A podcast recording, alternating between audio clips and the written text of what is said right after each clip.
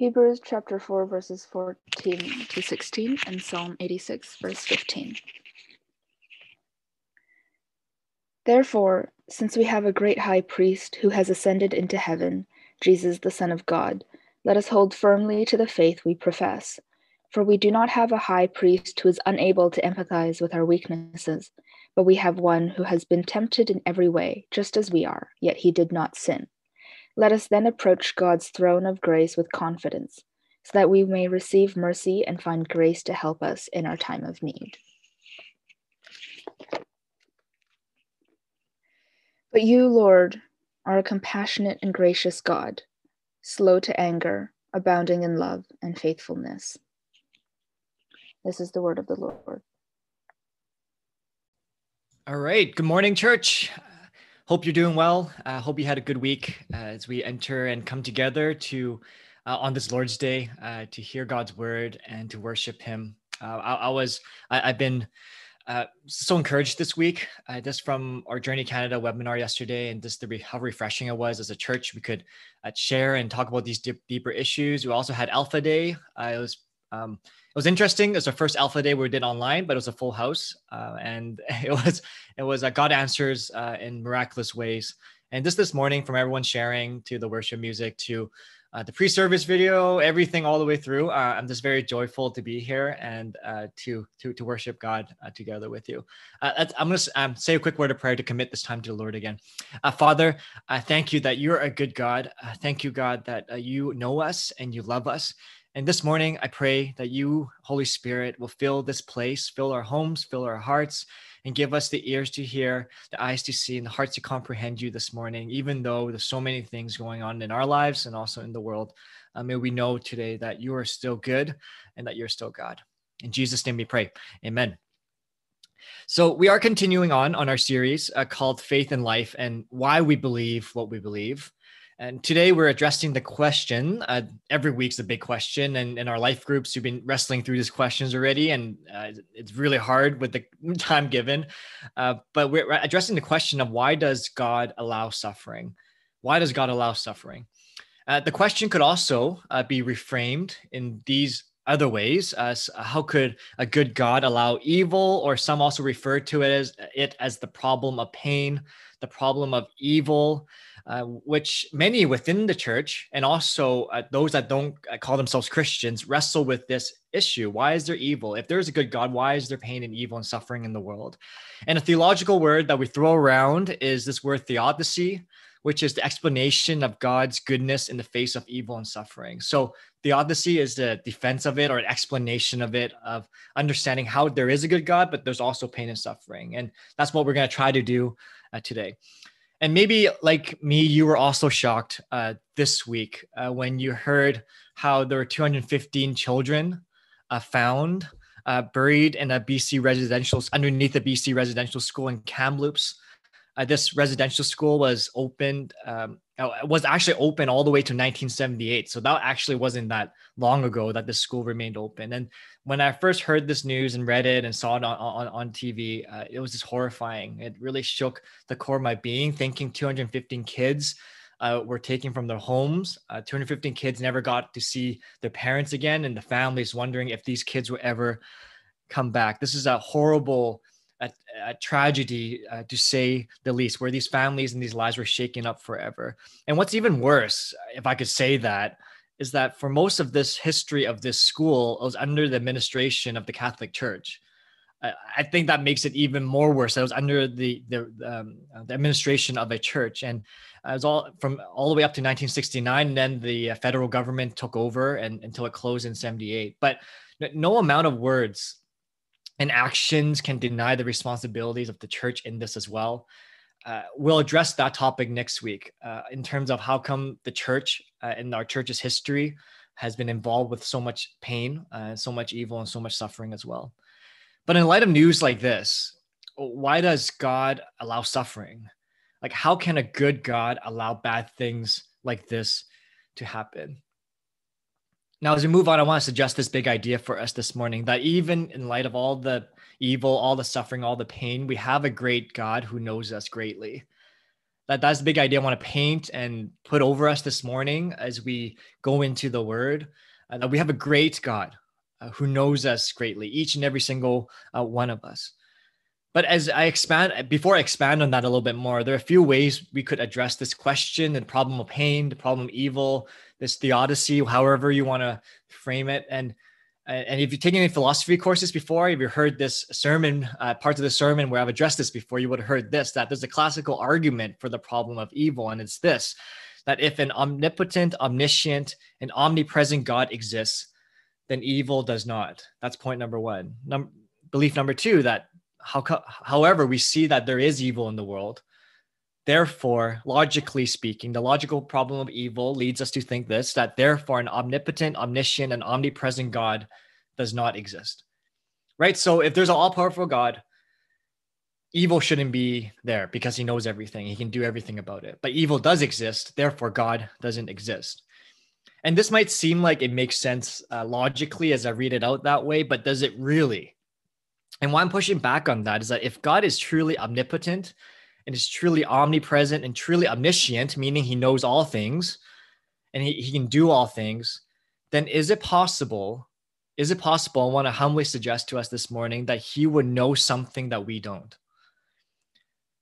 If he is truly, if we believe that, that he is omnipotent, omniscient, and omnipresent, omni everything, that he could do and know something that we as human beings do not. We need to at least entertain that idea. We have to at least agree that that is a possibility.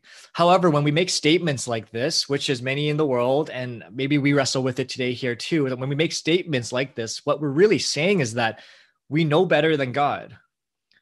You know, God's omni- omniscient, he knows all things, but I actually know more. So actually, I'm omniscient. I know better than this God. Uh, we are the judge.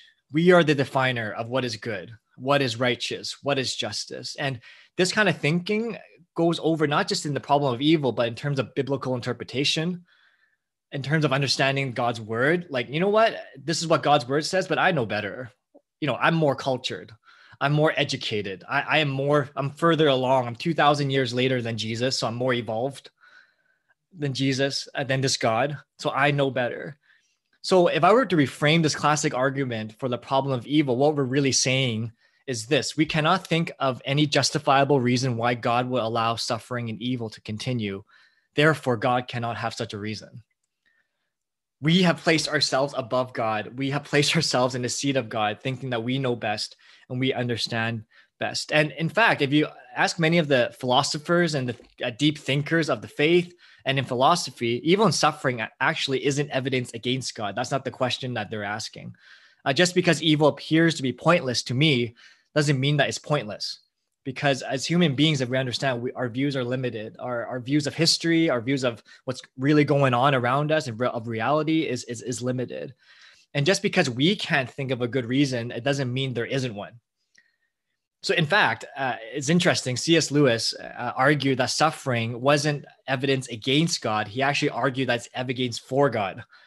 So he took the, the, this whole thing and flipped it all, all, all around and and what, what he what he in his thinking of of of pain and suffering why there is such a thing as uh, um, the world is so cruel and unjust he came to realize and asked this question. As he was thinking about why the world has so much pain and suffering why there's so much evil he came to ask this question. How did we how did i come to realize there is such a thing as cruelty and injustice to begin with? Like how come i know there is evil? How come i know there is pain? How come i know there is is, is suffering. After all, as C.S. Lewis would argue that if there is no God or we don't believe in God, then there really isn't a standard for morality to begin with. Like that question of why is there justice and evil if you don't believe in God is irrelevant. Actually, that, that's what he's he's he's arguing. There isn't a good reason for why we should be so outraged. Actually, if we don't believe in God, why we shouldn't be so outraged by evil and suffering because there's no standard for morality. Death and destruction is actually natural. Ask Darwin, the strongest survive, right? So I can go around the world as pillaging. Like that's the natural way of things. Like if I don't believe in God, I, I shouldn't have an issue with of justice and, and cruelty and evil. But we do. At the bottom line, uh, as human beings, we do have an issue with it. So we come now to this point where when people are asking about suffering, it usually is not a philosophical question, which we try to answer and tackle and can argue till the cows come home. And, and it doesn't really go go anywhere. But it's not so much a philosophical question as as much as it is a personal question it is a personal question. This means we can't talk to people in this way of, as if it's a merely philosophical debate, which we can easily get trapped into because that's what maybe we want to want to do. But in these moments when we're talking about pain and suffering and evil and why we experience what we experience, in these moments, people don't want to hear about the reasons for suffering, like the reasons for and try to explain it away. People have tried to come up with good reasons for why God allows evil like could you imagine if someone's asking why the, why there's pain and suffering? How come this is happening in my family? And we come up with reasons like this. Like the two most common theodicies that we can come up with is the punishment uh, theodicy. Remember theodicy is explanation of how we try to reconcile good god with evil in the world. The punishment theo- theodicy because humankind rebelled the suffering of the world is the, is the deserved punishment for sin can you imagine like what what you know why are we going through evil and suffering and we this is the ex- first explanation that, that that we give to it? Or maybe the free will theodicy if god wanted people to freely choose the good they would have to have been free to choose evil.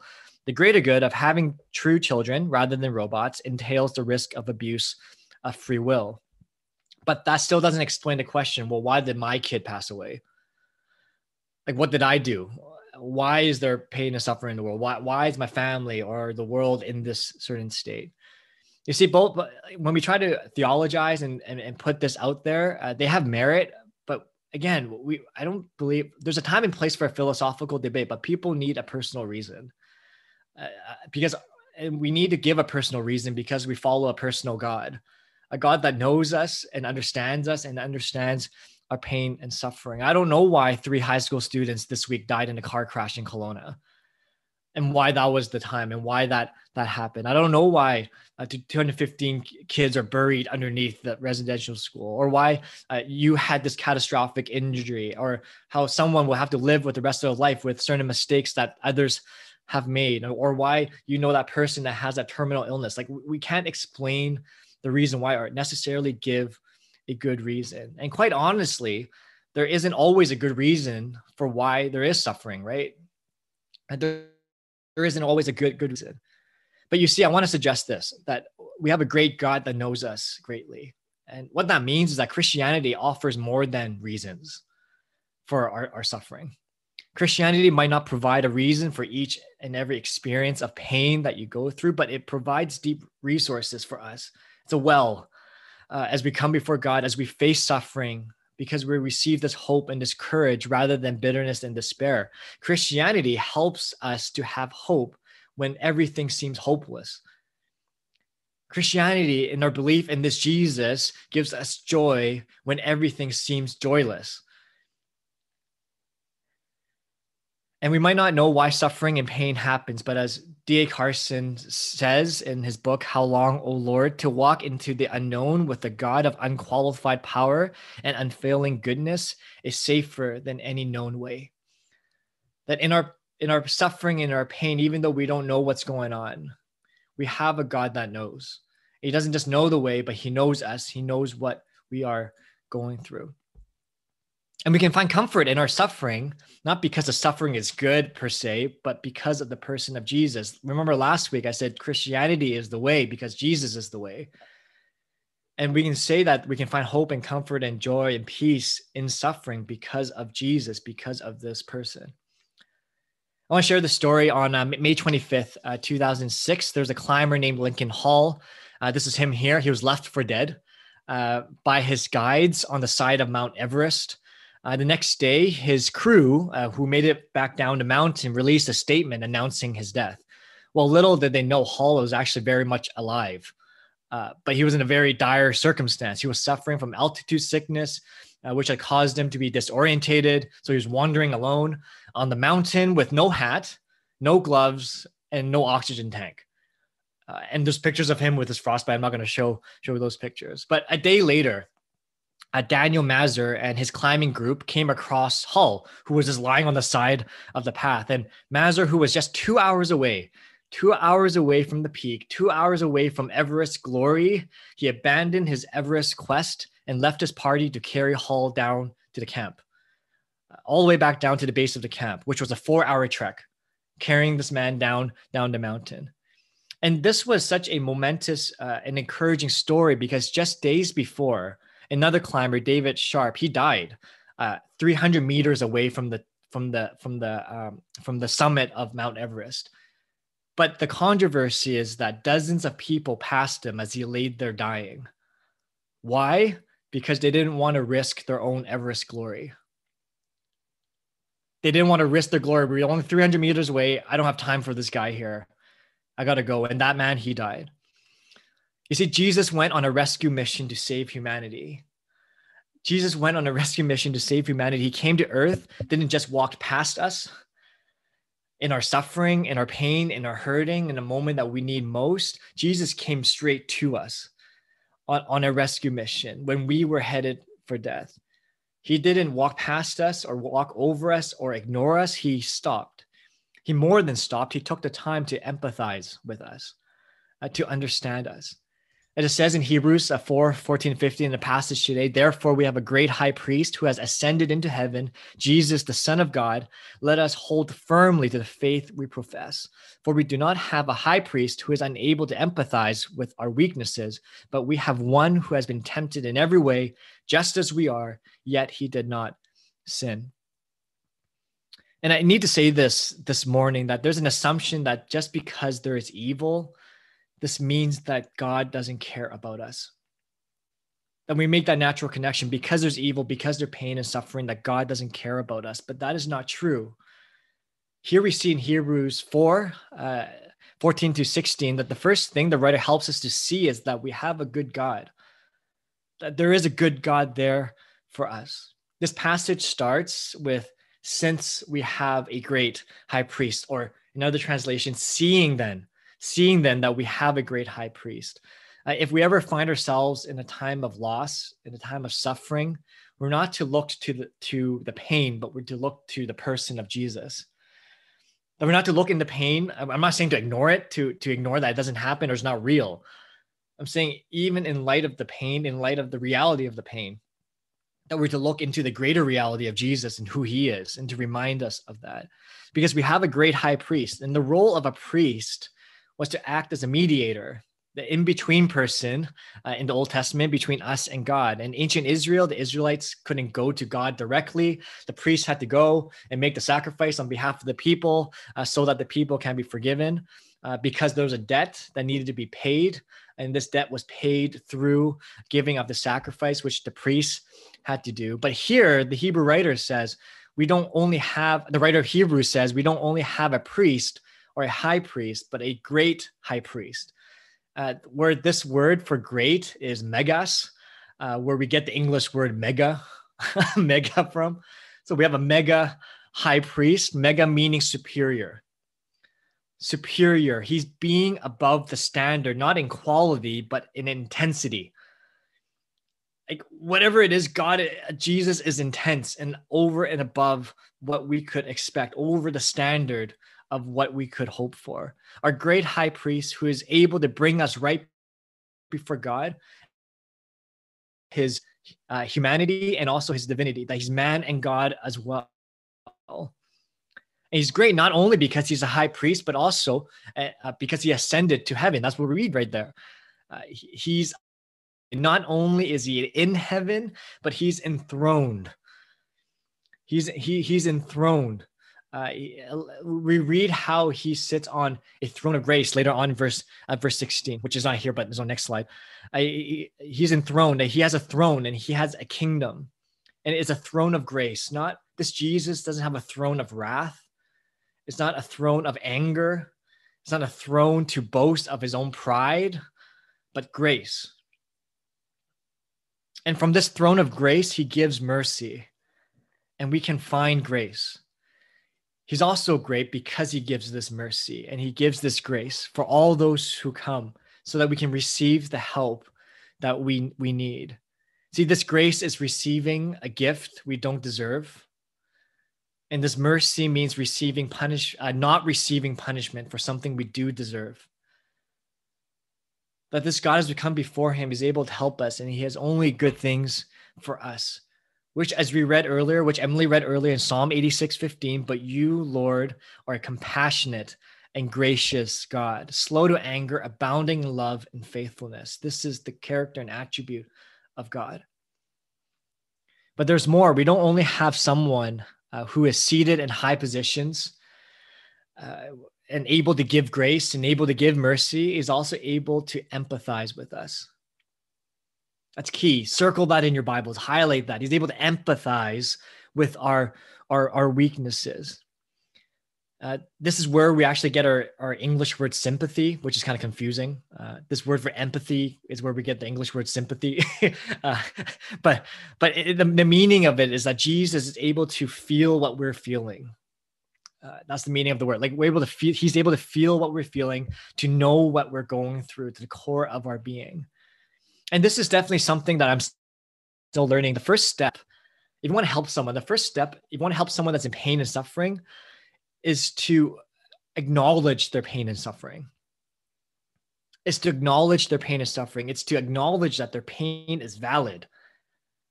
Their pain is valid. That is to acknowledge how their pain is worthy of an empathetic response. Not to be thrown away, not to be walked over, not to chase after Everest and chase after our own agenda, but but to stop and to, to and to acknowledge someone's pain, to, to say, I might not know it fully, but I acknowledge you. It, it's that is what you're feeling. And though I might not be perfect and empathizing with someone all the time, I'm still learning. Uh, because often maybe we, we don't have an explanation, a reasoning that I can really give. I fumble with my words. Uh, we think of the book of Job, right? And all, all his friends trying to reason, and you know, sometimes it's better to be quiet and to sit and acknowledge uh, someone's someone's pain. But the point is here that Jesus was no stranger to suffering. He was no stranger to pain. He was, as he was ministering on earth, he experienced all that we experience and more. He knows what you are going through and more, actually. Not to one up you, but that's just theologically how we understand God, who experiences all things infinitely. That, that God experiences everything infinitely more than what we experience. So, why is there suffering in uh, in the world, and how can a good God allow pain and evil, we might not come down to a reason or a explanation that satisfies everyone, but we can say this. If we look at the cross, we may not know why suffering happens, but when we look at the cross, is that it can't be that God doesn't love us. I hope you're following that as we look at the cross, even though we can't explain the suffering and the pain and have a perfect reason for it, what we do know as we look at the cross is that it can't be because God doesn't love us.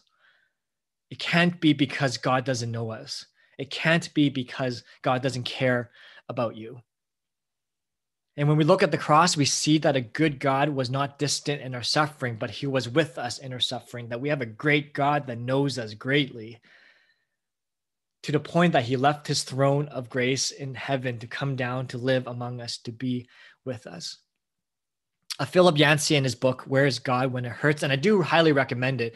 Philip Yancey's books on on suffering are are, are very good in explaining and helping us understand. One of his books, "Where Is God When It Hurts," he says this: the fact that Jesus came to earth where he suffered and died does not remove pain from our lives, but it does show that God did not sit idly by and watch us suffer in isolation. He became one of us. Thus, in Jesus, God gives us an up close and personal look at his response to human suffering. All our questions about God and suffering should, in fact, be filtered through what we know about Jesus. As we rely on God and trust his spirit to mold us in his image, true hope takes shape within us, a hope that does not disappoint. We can literally become better persons because of suffering. Pain, however meaningless it may seem at that time, can be transformed. Where is God when it hurts? He is in us, not in the things that hurt, helping to transform bad into good. We can rely safely say that God can bring good out of evil. We cannot say that God brings about the evil in hopes of producing good. I love that. that we can say here, where is God when it hurts? He is in us. He is with us. He is empathizing with us. And when we look at Jesus on the cross, when we're witnessing, is Jesus being cut off from God. We're witnessing God suffer, not just physically, but more importantly, here's relational. It's a relational loss and suffering that he's going through. And maybe some of you have experienced a bad breakup, uh, a, bad breakup in a relationship, uh, or broken relationship in your family or with your friends. Uh, if you've gone through something like that or any emotion, uh, relational turmoil, uh, you, you would understand the inner agony. You know that experience of being separated from someone, that brokenness, that separation. There's something between you, and that kind of that that, that kind of pain and um, discomfort within you. Well, now imagine God, the infinite love between God and Jesus, because for eternity past, God the Father, God the Son, God the Holy Spirit were a perfect unity. The Trinity, they're perfectly united for eternity past. And for this moment on the cross, he was separated. In that experience that he uh, went through on the cross, Jesus experienced that infinitely. When Jesus was on the cross, as he cried out in anguish, My God, my God, why have you forsaken me? That wasn't about physical pain. That was about relational loss. It was the deeply relational statement. Because God is infinite, he experienced that moment infinitely, that pain infinitely. And why did he do it? To empathize with us, to understand us, and even more to give us salvation, to give us new life, to give us hope in the pain and joy when things are joyless.